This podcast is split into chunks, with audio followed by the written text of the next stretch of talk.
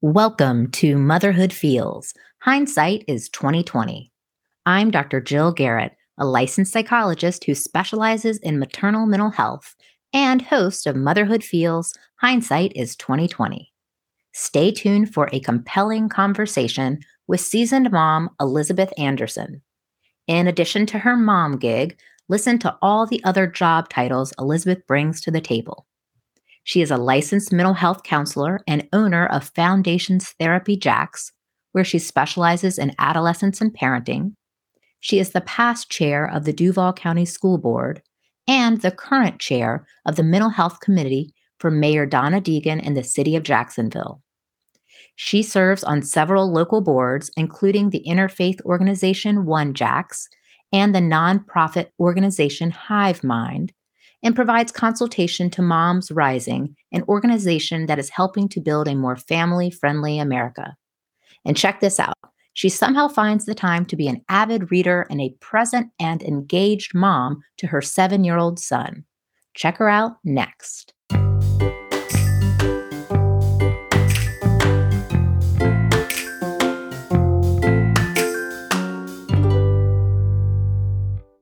Hey guys, it's me, Jill. Before we start, help Motherhood Feels grow by subscribing to the podcast. Leaving five star reviews can't hurt either.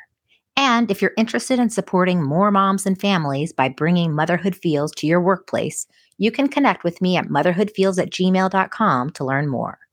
You can follow me on Instagram at motherhoodfeels, all one word, and head over to motherhoodfeels.com to check out my self paced online course, Motherhood Feels Before and Even After Baby Boot Camp, that walks through evidence based strategies for healthy coping with all your motherhood feels.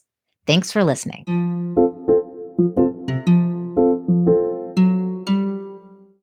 Hi, Elizabeth. Thanks for being here. Hi, Jill. Um, Thanks so much for having me. Let's start with you giving us a little bit of background on you. Sure. So I am a mom. I've recently turned 40, um, which is exciting. I'm really excited to be in my 40s. I am an only child to a single mother. I have lived in Jacksonville my whole life. I'm a licensed mental health counselor. I've done some dabbling in some politics over the years, but right now I am really enjoying my private practice life where I specialize in teens and parenting and focusing on my little one who's about to be seven. Great. What a full life you have. And thanks for the overview. I'm really excited to talk to you. And I think when we first started, I said, I feel like I'm getting to speak with a celebrity because you've been so actively involved in Jacksonville, Jacksonville mental health, Jacksonville education. And I have seen you personally as a beacon of um, balance for the community. So I thank you for that. Let's hear a little bit about your journey in becoming a mom to what sounds like a seven year old son. I always knew that I wanted to be a mom. Um, I think that the timing was what it came down to for my husband and I. Um, so he was, you know, enjoying our young life um, and our fancy free life. And I remember after we got married, I said, okay, well, you know, how how long do you want to wait before we start having kids? And he's like, well, you know, I just feel like adventure is going to be over when we have kids. And I said, well, you know, what do you mean? What adventure? Like, what, what are we doing that's adventurous? And so I really challenged him, let's adventure. And so that um, kind of launched opportunities for us. We were very fortunate to just start traveling. So we traveled every few months for about a year and a half, got to go to some really incredible places that, you know, if something happened and we never get to travel again, where would we want to go? So our first stop was like safari in Africa. And then I think eventually I was like, okay, well, we've really been adventuring. Um, when are we going to start having babies?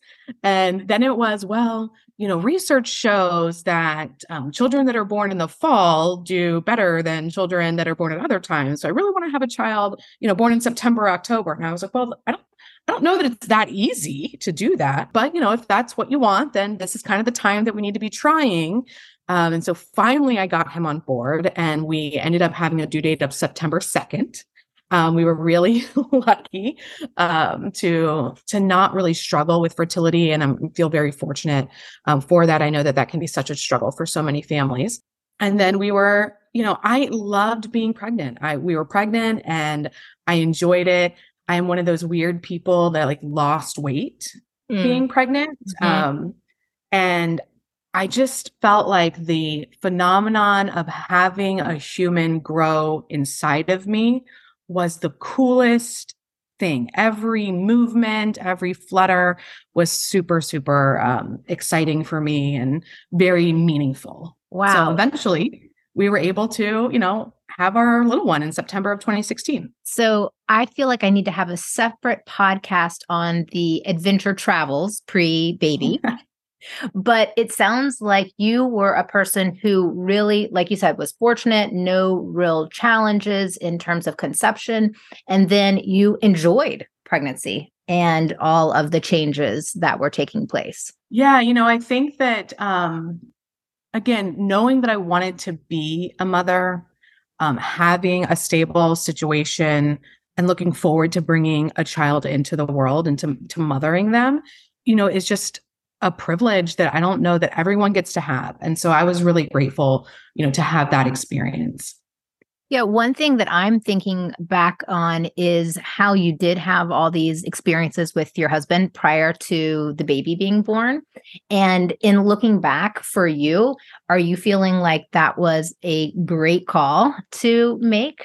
Um yes, but I'm also the person that was like our baby's just going to go with us. So what do you mean? Like adventure's not going to be over. You know, we are we are still going to be able to go and I felt really strongly, you know, as long as we were able to have the opportunity that I wanted to open the world to our child. Um, and so we, you know, even in his infancy, we got him a passport. Um, so we were ready to go, you know, and then life happened and eventually COVID happened. And so we haven't really even been able to do much international travel. So certainly looking back at those experiences and taking advantage of those times are really um, something that I really am grateful for. Yeah. And I think I'm hearing you say that just because you were going to have a child, it wasn't going to stop your adventures. Absolutely. Absolutely in your pregnancy, you were enjoying pregnancy. What do you remember about your delivery? So, you know, September is hurricane season, and I was diagnosed with, I guess, the one that hiccup in my pregnancy, if you will. I was diagnosed with gestational diabetes in my third trimester. I was very resistant to gestational diabetes. Like the whole time I was like, I don't have this. This isn't this isn't true.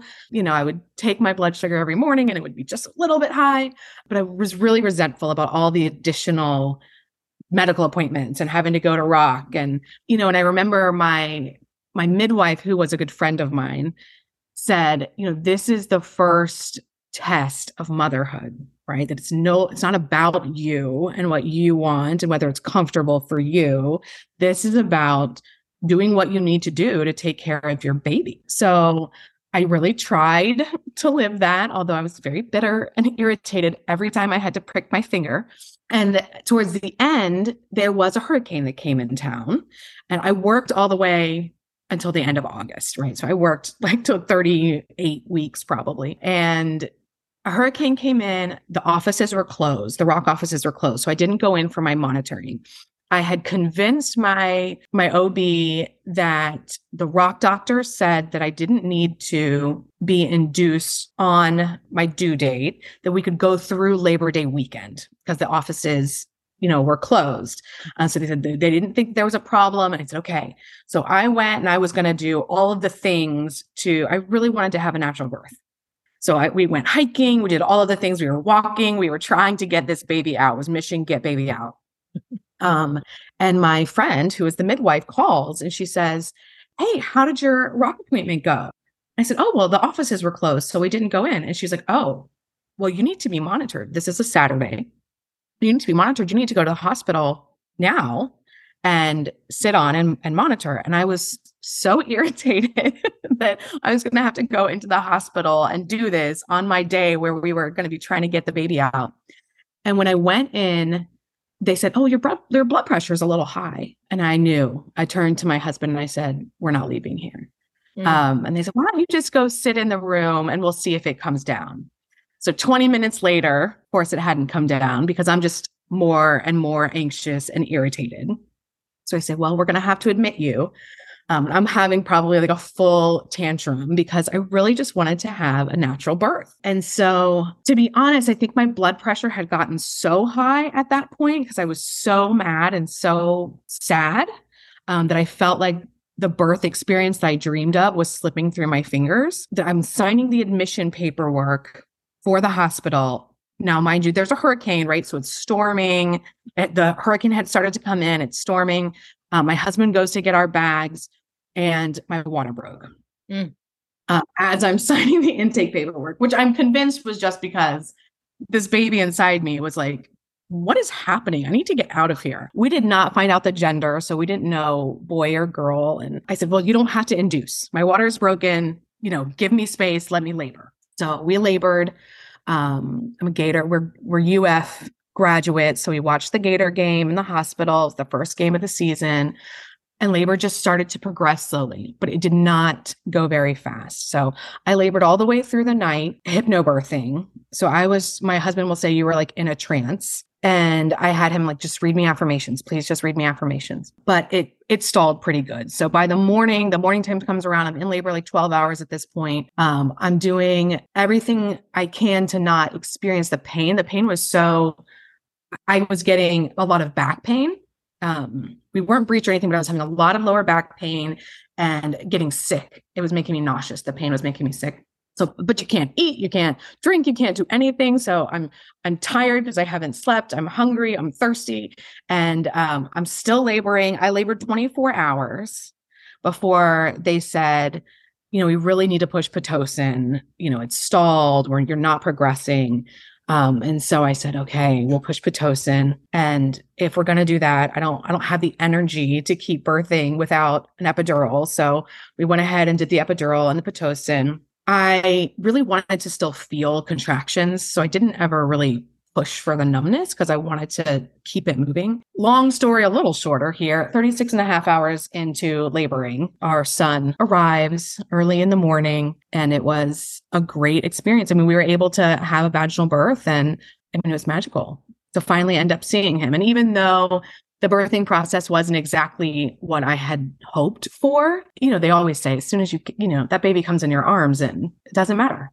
So mission get baby out succeeded. I mean, babies come out. Different than what you had expected.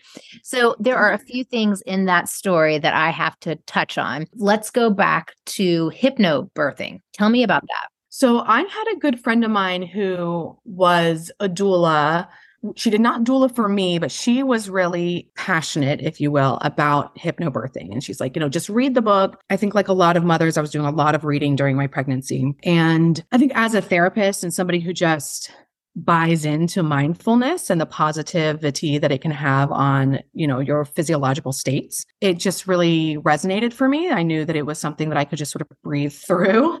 Nobody guided me through hypnobirthing. I read the book i listened to the music um, you know the cd and i knew the affirmations um, and i had some experience doing some meditation, you know, for myself. That sounds like an interesting strategy. And for you, what was working when you were doing that? Was it pain reducing, anxiety reducing, a combination of the two?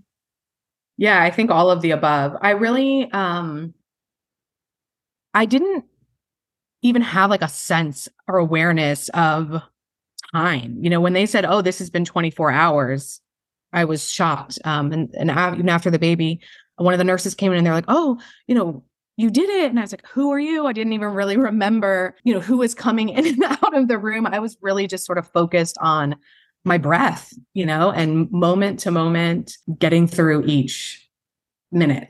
Yeah. And then you hadn't selected to see or learn of the gender. And right. what was it like when you met your son? You know, I had said from the very beginning, I felt like I was having a boy. So all of the wives' tales all led to boy. Mm. Um, and so I just felt, you know, the way I was carrying, the way all of that stuff. And so I felt really confident that I knew that I was having a boy. So it wasn't a surprise to me that, he, that we had a boy. Um, we hadn't had a name picked out. We had two boy names. Um, and I was like, well, we just kind of need to figure out like who he is before we decide or who the who the child is before we decide. And um, we ended up you know, picking a name that sounded a little more rascally since he took 36 and a half hours to join us. And so tell me what you recall about the early postpartum days. You've had the baby, now you're getting back home. Uh, tell me a bit about that. No one can adequately prepare you for that emotional journey. It doesn't, no words do it justice. The roller coaster of emotions, right? Well, the tearfulness, the um the love you know the fear all of it is a lot so i think um trying to make sure that you are doing everything you need to do and take care of this whole human that is now in your charge to keep alive and raise. I mean, the pressure and the responsibility of that was a lot. I was really committed to breastfeeding. Um, so trying to figure out all of the latching issues and, you know, my back and my neck were hurting so bad because I'm like so tense trying to hold this tiny little eight pound baby up to my breasts that were huge. No, and it's like, am I suffocating him? I can't get comfortable. You know, I think it's different for everyone, but it was a solid month for me where I just everything was a blur still and surviving. You said you read books and and you were kind of exploring a lot of different probably mom topics. What do you feel like you would have liked to have known or done differently in your motherhood experience? In those early days, I think giving yourself some grace. You know, really just knowing that it is okay to be a mess, right? It is okay to be breastfeeding and crying at the same time and then laughing the next second. Like it's all just a crazy mess. And they are not as breakable as they feel, right? They, they are okay and you are okay and you will figure it out together. You know, the, the mother infant relationship is so beautiful and resilient. And a mistake in a moment isn't going to change the course of the baby's life forever, right? So I think just giving yourself some grace is really important. And then I really relied on the Wonder Weeks book to kind of look at those developmental milestones because even through the whole first year for me, every time I felt like, okay, I got it. All right, I, I got this figured out. The routines, oh my gosh, trying to like stick to routines was so stressful um, because I felt like every time I knew what the routine was, it changed. And then you had to adapt all over again. And then that created a whole another layer of stress. Um, and in the first, what, like six months, four months, there's so much rapid change that you just don't ever feel like you're getting a grip on how to do it right it always feels like you're messing something up. And so um, kind of reading through the Wonder Weeks book and knowing like, okay this is this is normal that baby's going to be fussy or oh maybe we're changing a sleep schedule or sleep pattern now and maybe that's why we used to sleep but now we don't sleep. That was helpful to me. I'm a very in the head intellectual person and i like to keep it routine and organization helps me feel sane and so when you have a small baby it doesn't always work that way. As much as and it's so hard because they you also know they need it. You know, they need consistency they need routine and yet it's constantly changing. Yeah. So it's really hard. So you have been a real powerful force in all that you've done professionally. Like I said in the intro, you're now chairing Donna Deegan's mental health subcommittee. Tell us a little bit about your professional journey. Sure. So I was right after college, I became a high school teacher. And then I got my master's in mental health counseling, my master of science in mental health while I was teaching. And so, um, you know, I made the transition from teaching to counseling. You know, my favorite part of teaching was mentoring. I was one of those teachers that had like a full classroom during lunch. And so I really was able to build relationships and connections with my students that clearly translated into their academic performance. And I think, you know, now, and I won't go too far off on a tangent, but now this idea that teachers are only there to teach basics and shouldn't be building these relationships with students is just kind of bizarre to me. That is, our children learn better when they know that they are cared for and recognized and respected um, by the person who's trying to teach them. And, you know, they have that relationship. So Um, I wasn't sure what I would do as a therapist. And I always say the kids keep finding me. So I went into the nonprofit world and did in home, in school counseling after I finished my master's program. And I worked a lot with the first year I worked in um, a program for emotionally and behaviorally disabled children in the schools. It was very eye opening.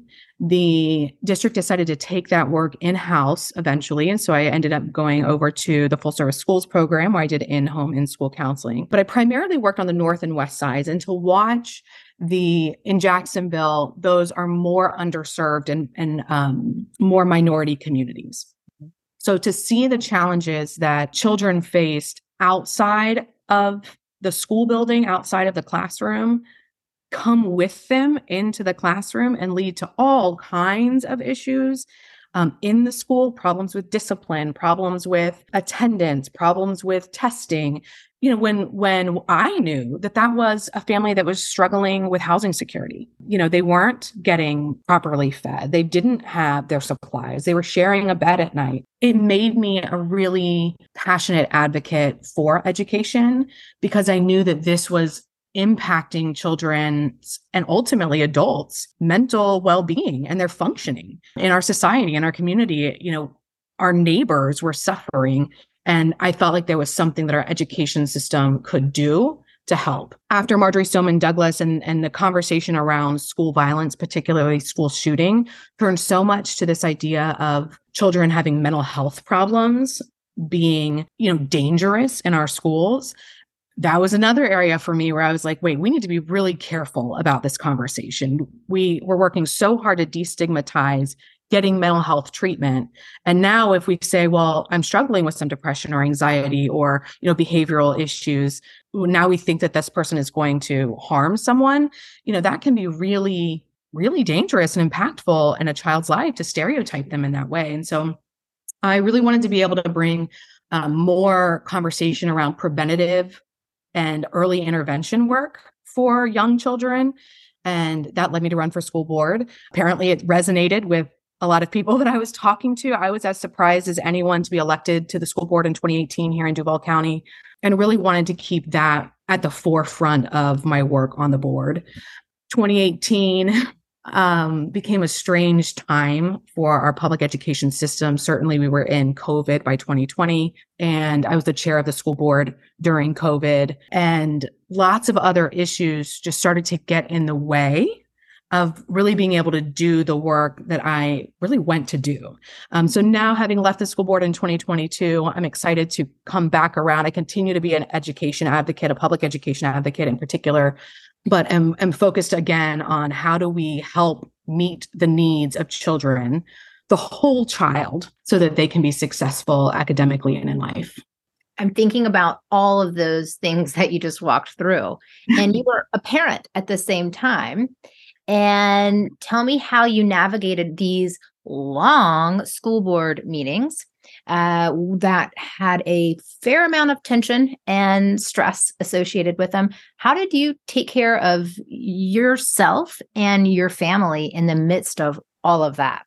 It was hard. I mean, I think COVID was hard for everyone. Luckily, I will say, um, you know, as a therapist, I am a professional compartmentalizer, right? Like this, it is my job to focus um, on one thing at a time to understand what is within my control and what is not. But certainly, I understood and still understand that we're talking about real human lives. We're talking about real people. And, you know, I would say often on the board, we, these aren't data points, these children aren't dollar signs. These are real people with a real experience. And so, you know, whatever to me, healthy or not, um, at the end of the day, I knew that I had to do this work. Like this, this was important work. This this impacted my whole community, um, and so my husband and I, you know, worked our best to try to find a good routine for our child. I mean, childcare and early childcare is so critically important. Um, that's a whole other issue that is so difficult for so many people to access. And I feel strongly about the need for for childcare and maternal leave and all of those things. Paternity would be great too. And so I'm the kind of person where it's like, whatever it is that you have to do, you figure it out. You know, you you do what you have to do to make it work. Um, it was exhausting. I started reading a lot of fiction um, because it was the only thing that would help me kind of close my mind, turn my mind off um, I think that COVID year, I read 52 books between fiction books and professional books and audiobooks, of course, but finding a way to tune out and care for yourself is not easy. And it's something that I continue to try to work on. Well, it, it sounds like whatever you did, the compartmentalizing, the giving yourself a healthy distraction, it really worked because you were a fabulous leader during a really hard time. So I thank you for all that you've done. Let me ask you if you have any hindsight moments on the motherhood journey that you feel like you haven't had a chance to touch on? You know, I was just thinking the other day about bonding with your baby. And I think that I can vividly remember laying down um, and just watching my son interact with, you know, sort of the shadows on the wall. You know, to look around, to be staring at the fan and just giving us quiet space to be without having to do anything, to just be and watch him. And this moment of feeling so deeply connected and in love with this little human. I think it's really important for people to give themselves time to do that. You know, when you can find the moment to just observe, do it because this is a whole extra being. They, as much as it feels like they're an extension of us, right? They are their whole self and getting to know them and falling in love with whoever they are is um, such a cool thing. And still to this day, you know, now, now that he's about to be seven, sometimes I just sit and I watch him and I'm like, you're so cool. Like you're so interesting. And, you know, your little thought process is so, so neat. And so I, I, I think we don't talk enough about making space for bonding um, and I would imagine that, you know, as I look back over time, kind of in the same way that I remember having to change routines and agendas. And as soon as you feel like you got it and you've got a strong relationship, then you have to change again. You know, I, I would imagine I'm going to say the same thing as I look back when he's 18 at, at the, the moments that I allowed myself to step back, watch him come into himself and bond again, you know, to who he's changing into. That's a great sentiment. And for my last question, what was or is your travel plan uh, for your 40th? You know, this has been, I just turned 40 in June, and my closest friends, we've all had a lot going on. There's been deaths, there's been medical diagnosis, there's been so much going on. And so we had, we had hoped to go to Greece um, and those plans got set aside.